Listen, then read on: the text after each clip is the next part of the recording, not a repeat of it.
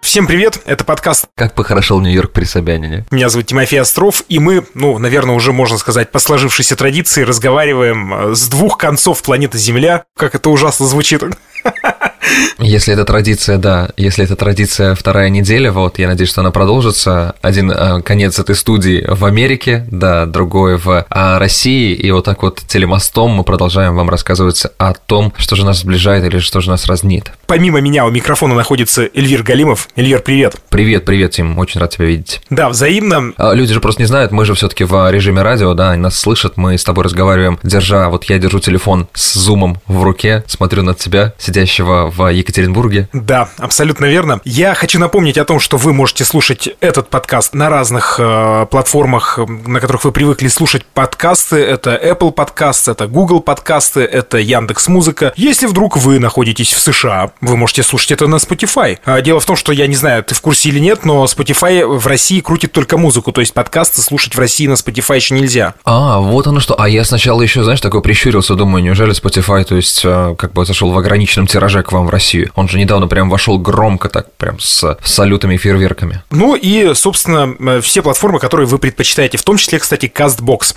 Мы в этом подкасте говорим о том, как уехать как минимум надолго в Америку, что для этого нужно, и как раз на этой ноте первый наш выпуск закончился. Мы возвращаемся к вопросу о том, как собраться, к чему быть готовым, как себя подготовить к переезду, и с чем по итогу ты столкнешься, когда окажешься на другом конце планеты. Ну, слушай, я, наверное, начну с самого главного пункта, о котором почему-то многие забывают и готовят чемоданы заранее, да, и сразу переезжают, и потом немного ошибаются, а может быть, сильно ошибаются, потому что время у нас дороже всего в нашей жизни, и я рекомендую всегда перед даже каким-то переездом, независимо от того, это город или страна, съездить туда и побыть там чуть больше, чем может себе позволить турист, то есть чуть больше, чем 1-2 недели. И обязательно попробовать себя настроить, что ты будешь смотреть на это все критическим взглядом, а не взглядом туриста, который восхищается всем тем, чего нет в его городе или в его стране. Это глобальная ошибка, когда люди оценивают только по кинематографу, если уже говорить в частности об Америке, они приезжают и восхищаются вот всем, смотрят наверх, но не смотрят вниз. И от этого через некоторое время, вот сейчас у меня в Инстаграме развернулся такой нехилый спор на тему того, что люди, очень многие покидали страну, в которую они переезжали, потому что, не осилили, не смогли. Это все-таки от того, что они не попробовали до и не ответили себе честно, оно или не оно. Это вот первый момент. Дальше, конечно, потихоньку идет, конечно, параллельно с первым этапом идет оформление первой твоей визы, она, скорее всего, будет туристическая. И после посещения, и когда ты себе сказал точно, да, все, это оно, я хочу жить именно там и пробовать, независимо от того, как трудно будет дальше. Это выбор модификации твоей визы, то есть трансформации твоей визы туристической в иммиграционную, то есть выбрать путь, которым ты будешь бросать якорь в той или иной стране. Этих путей всегда во всех странах достаточное количество, юридические нормативы разнятся везде, но Америка, она же соткана из иммигрантов и, в принципе, создана. Если говорят некоторые, что вот, куда ты не приедешь, везде будешь чужаком, это речь, наверное, не об Америке, не о Канаде и не об Австралии. Эти три страны, как по мне, полностью созданы благодаря иммиграционным силам, так скажем, которые приплыли в тот момент из Европы. И, соответственно, у них иммиграционное законодательство развито очень хорошо, и у тебя прям вилка, знаешь, как будто бы ты можешь выбрать, какой путь тебе ближе. Но здесь нужно понимать, от чего отталкиваться. Образно говоря, есть путь для, если говорим об Америке, это виза O1,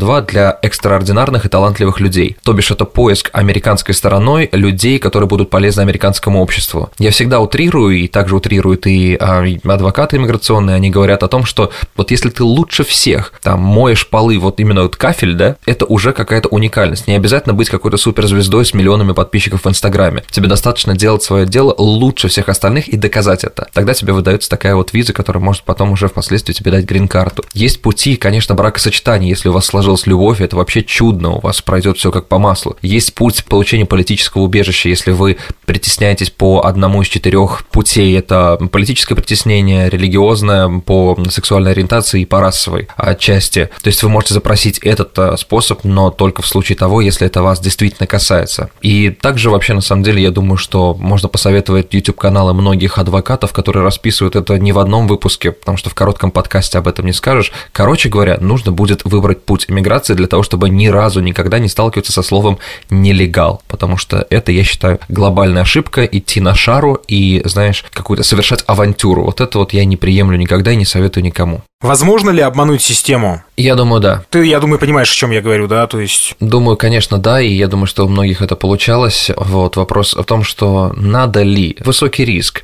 Я всегда рассуждаю с точки зрения того, что ты ставишь на чашу весов. На одну чашу весов ты ставишь свою свободную, счастливую, честную жизнь, потому что я очень люблю, когда все по-честному в отношениях с честным государством, и оно тебе честно возвращает все бенефиты, которые ты положен, которым ты должен получить. А когда изначально общение начинается с того, как бы кого надурить и, знаешь, нахлобучить и побольше заработать, это не самая правильная черепаха, на которой должна стоять вот в становлении человека, потому что мне кажется, как корабль назовешь, так он и поплывет. Это факт, и если ты избираешь себе путь, как, знаешь, в России в 90-х, крутиться, вертеться, отжимать ларьки, то я не думаю, что место тебе в цивилизованных странах. От этого люди не могут прижиться в американском обществе, от этого непонимания с местным населением, от этого вечно типа «да вот эти американцы». Нужно пробовать жить по правилам той игры, в которую ты ввязался, вот и все. Играешь в монополию, играй по правилам монополии, а не по правилам дурака. Ну да, хорошо, это неплохой совет. Давай начнем тогда с малого. Условно, ты захотел поехать первый раз в США. Пусть даже у тебя там какая-то мысль есть о том, что ты переберешься впоследствии, но все равно ты правильно говоришь, что все-таки надо съездить, прощупать, и желательно это сделать там немножко на подольше, чем просто среднестатистический турист. Как получается виза? Что нужно сделать? Где визовые центры? Нужно ли идти в посольство? Просто схематика для человека, который сталкивается с этим вот абсолютно впервые. На всякий случай сразу скажу, я бы рекомендовал, если вы побаиваетесь, если вы не осведомлены в этих вопросах, все-таки там через какого-то хорошего туристического менеджера с хорошими отзывами это сделать, но это не делается так, как делается виза в Европу, к примеру. Ты подал в визовый центр и просто ждешь, когда тебе вернут паспорт с напечатанной визой. Здесь, к сожалению, моему довольно такая затянутая и сложная схема, особенно в России, когда сейчас минусанули два посольства, у нас же было Владивосток, Екатеринбург и Москва. Сейчас, по данным, минус Владивостока, минус Екатеринбург, осталась только Москва, а очередь большая. А ты должен подать заявление по определенной форме на сайте, проплатить, соответственно, госпошлину. Госпошлину у них, по-моему, если я не ошибаюсь, могу немного как бы соврать, где-то $129 или $169, либо-либо, что-то я последнюю цену помнил. И после этого дождаться на сайте возможности записаться на собеседование, на интервью в одно из посольств. Мы не говорим про ковидное время, потому что оно когда-нибудь снимет ограничения и все будет нормально, просто записываешься на собеседование в посольство, учитывая тот факт, что можно записаться в посольство не только в России, не обязательно быть в России, то есть ты можешь записаться в любое американское посольство во всем мире. Единственная разница лишь в том, что где-то придется разговаривать только на английском, а где-то все-таки есть дублирование на русском. Например, даже австрийское посольство позволяет тебе продублировать на русском. И в зависимости от страны иногда колеблется шанс выдачи тебе той или иной визы, не понимаю почему, наверное, какие-то дипломатические отношения между странами. Скорее так. В России, сразу скажу, не стоит себя тешить надеждами. Срок приглашения на интервью по официальным данным должен составлять 1 месяц, но даже в доковидное время меня пригласили через 9,5 месяцев. Через 9,5 месяцев в целом я мог бы стать отцом, а потом уже пойти. То есть, как бы, если бы заморочился на тот момент, я бы мог это сделать. Но рекомендую все-таки рассматривать другие страны для того, чтобы это прошло быстрее. У нас какой-то затык с этим очень большой, и, видимо, еще и палки в колеса с точки зрения дипломатической ситуации вставляют. Потом вы приезжаете в посольство в назначенный день, на очень строгая система прохождения туда, так как посольство всегда является территорией той страны, независимо, где она находится. Вы заходите на территорию Соединенных Штатов Америки, вы можете сказать, что вы уже были там, хотя даже я в Екатеринбурге был на тот момент, кстати, у тебя там в гостях, можно сказать. И в итоге проходите короткое интервью, а иммиграционный офицер сидит за стеклом, он практически ничего вас не спрашивает, практически не смотрит на вас, прошу прощения, конечно, спрашивает цели вашего визита и так далее. Здесь главное быть предельно честным и предельно логичным, то есть, образно говоря, если у офицера когнитивный диссонанс от того, что зарплата в вашей анкете указана там 25 тысяч рублей, да, и вы хотите поехать по трассе 66, вот, и по всей территории Соединенных Штатов Америки, и вы должны потратить уйму денег на это путешествие, у него задастся вопрос, откуда ты будешь брать деньги. И главная цель офицера – это не допустить дополнительного нелегального иммигранта. Все. То есть, главное увидеть потенциал чисто как туриста. Вот и все. И если у вас забирают паспорт, ничего вам не говорят и говорят «всего доброго», это значит, вам повезло. Вам дают визу. Потом вам загранпаспорт пришлют либо на адрес отеля, где вы остановились, если вы в другой стране, либо же, соответственно, его пришлют в России, Pony Express, как правило, рекламочка, да? Ну вот, они просто пользуются всегда именно этой доставочкой.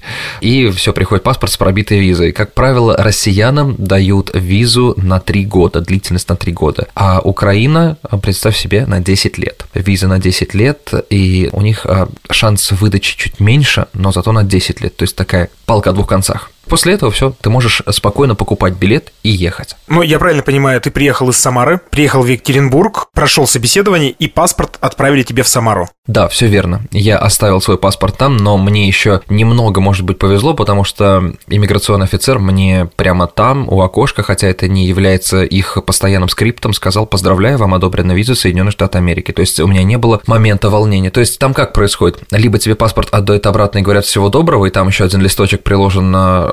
что нужно делать после отказа, то есть как можно еще раз податься. Тогда ты понимаешь, что тебе 100% отказали. Либо у тебя забирают паспорт, как у меня, и что-то говорят, значит, тебе дали визу. Либо у тебя забирают паспорт и говорят: когда вы прилетите в свой родной город, вы не могли бы дослать нам вот на такой-то адрес документы дополнительные для окончательного принятия решения. Это третий вариант, и после этого, соответственно, есть вероятность, что дадут визу, есть вероятность, что не дадут. Поэтому тут вот еще более нервный момент. Проще, мне кажется, либо первый, либо второй, когда ты точно знаешь, либо да, либо нет. Что нужно вот прям сделать, чтобы тебе не дали визу? А я тебе очень быстро отвечу, потому что я, как и многие другие люди, не знают причины отказа. Это могут быть родственные связи с человеком, который очень странным путем эмигрировал в Америку, и по базе вы пробиваетесь, друг про друга есть информация, и, соответственно, вас не допустят к этому. Это могут быть какие-то судимости ваши на стороне Российской Федерации. Короче говоря, что-то хотя бы, если появится непонятное на экране офицера, хоть малейшее, но вплоть до, конечно же,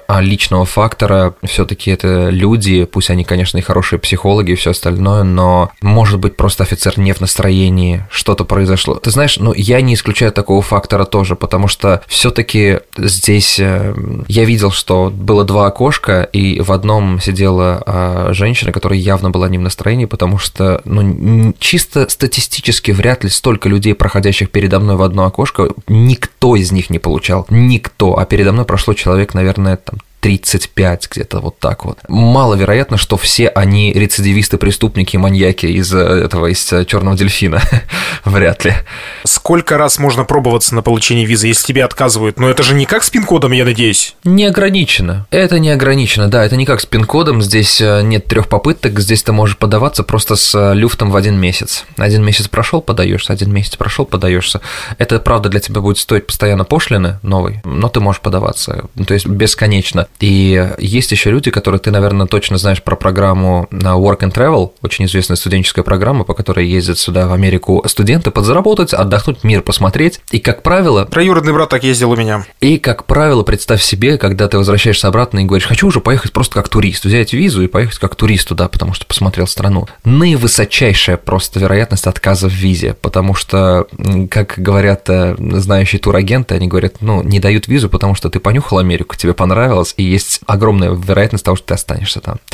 И поэтому вот этим людям не дают. Поэтому мои ребята пробовали 1, 2, 3 раза и получали. Мне в этом плане повезло. Я получил с первого раза. Многие получают с первого раза. Не такой высокий процент отказов, как многие думают. Это не 90 на 10. Нет, это где-то приблизительно как раз там 55 на 45, где-то вот так вот. То есть 1 к 1 там. Какой уровень английского должен быть? К чему готовиться на этом интервью, на этом собеседовании? Если человек вообще вот let me speak from my heart. Все легко, если ты будешь проходить в русскоговорящих странах, потому что офицер посольства вас спросит: вам как удобнее, на русском или на английском? И меня спросил офицер, я говорю: как удобно вам? Мне не принципиально, я говорю, я владею английским в рамках разговорного. Я не стал перехваливать свой английский язык по той причине, что боялся, что это может быть каким-то фактором, за который зацепится офицер, да, и скажет: ну, короче говоря, это я себе надумал. Это я себе надумал и решил поговорить с ним на русском. К тому же на русский я легко перехожу, хорошо его знаю.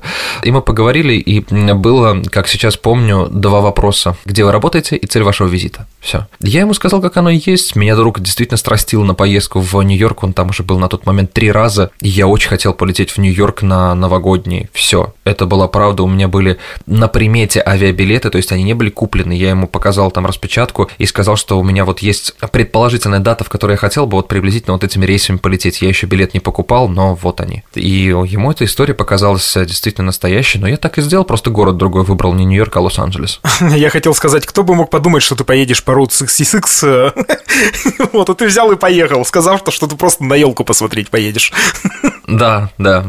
Но и еще один момент. Виза не уберегает вас от того, что вас могут не пропустить на таможне. Потому что я не говорю про какие-то таможенные явные причины, там, знаешь, запрещенные вещества, что-то такое. Нет, я не об этом, а о том, если вам зададут вопрос цели вашего визита, и она не будет совпадать, скорее всего, например, с анкетой, которую вы использовали при подаче, а это все одна база, то тогда есть вероятность либо долгого разговора с таможенным офицером в отдельной комнате, чтобы дойти до правды, либо же просто недопуск вас на территорию Соединенных Штатов Америки. Это крайне редкая практика, но она имеет место быть. То есть виза вас не уберегает от непопадания. Тебе лично самому не кажутся вот такие правила слишком жесткими? Я просто не знаю, видишь, какой контроль проходят мигранты, прежде чем попасть в Россию, например. Ты как считаешь, это жестко или нет? Это жестко. Я считаю, что это жестко, но насчет слова «слишком» я, наверное, не скажу. Знаешь, как и любой эгоистичный человек, я бы хотел, чтобы лично со мной, да, поступали бы мягче, например, да. Но в общей массе, когда я анализирую весь поток эмигрантов в страну, которая действительно сладкая для мигрантов,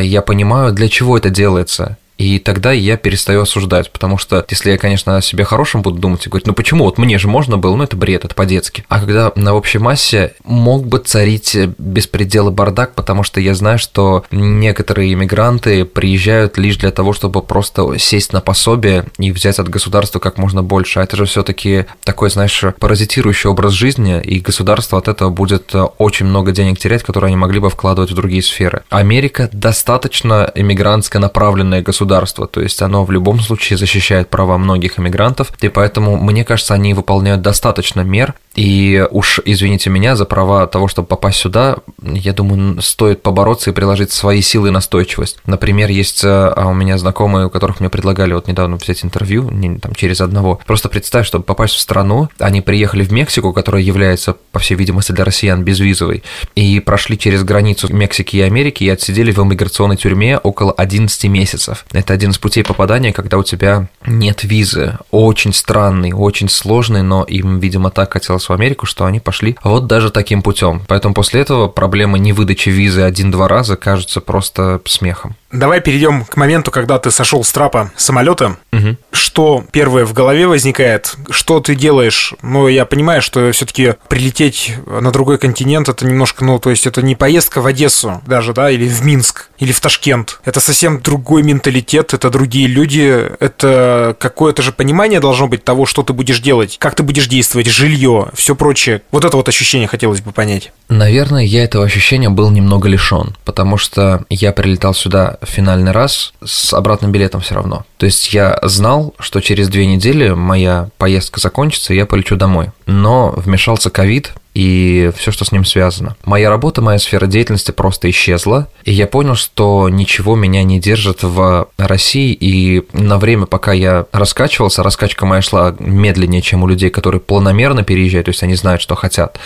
Получилось таким образом, что я сначала жил у друзей, и в этот момент подыскивал жилье, и дальше пытался понять, в какой сфере мне работать. Я успел пожить в этот момент реально в 3 штатах, то есть именно пожить. Это во Флориде, в Майами, где все радужно, хорошо, и там нужно жить большими деньгами, я считаю, потому что он расслабляет, и там особо нечего делать. Именно на первое время, особенно в ковидное. Потом я поехал к другу, который меня еще на некоторое время, пока я заканчивал в России финансовые свои дела, я пожил в Вирджинии 1 месяц. После этого, вернувшись в Майами, начал самостоятельную жизнь. Самостоятельная жизнь началась с того, что я на Фейсбуке нашел группу, в которой люди сдают квартиры или комнаты в аренду. Нашел прекрасных вообще людей, у которых снял 2-ю комнату, которая у них пустовала. Чудесные друзья мои до сих пор, теперь переписываемся. Но в какой-то момент один из моих знакомых страстил меня на поездку в Нью-Йорк и сказал, здесь больше деятельности, работы. И так на самом деле есть. Есть, как по мне, вот один причал для людей, где работы всегда хватит на всех приезжих. Это Нью-Йорк. Нью-Йорк, может быть, в меньшей степени Лос-Анджелес немного, где-то еще в такой же степени Чикаго и совсем в меньшей Майами. И я переехал сюда, цена на недвижимость практически не отличалась,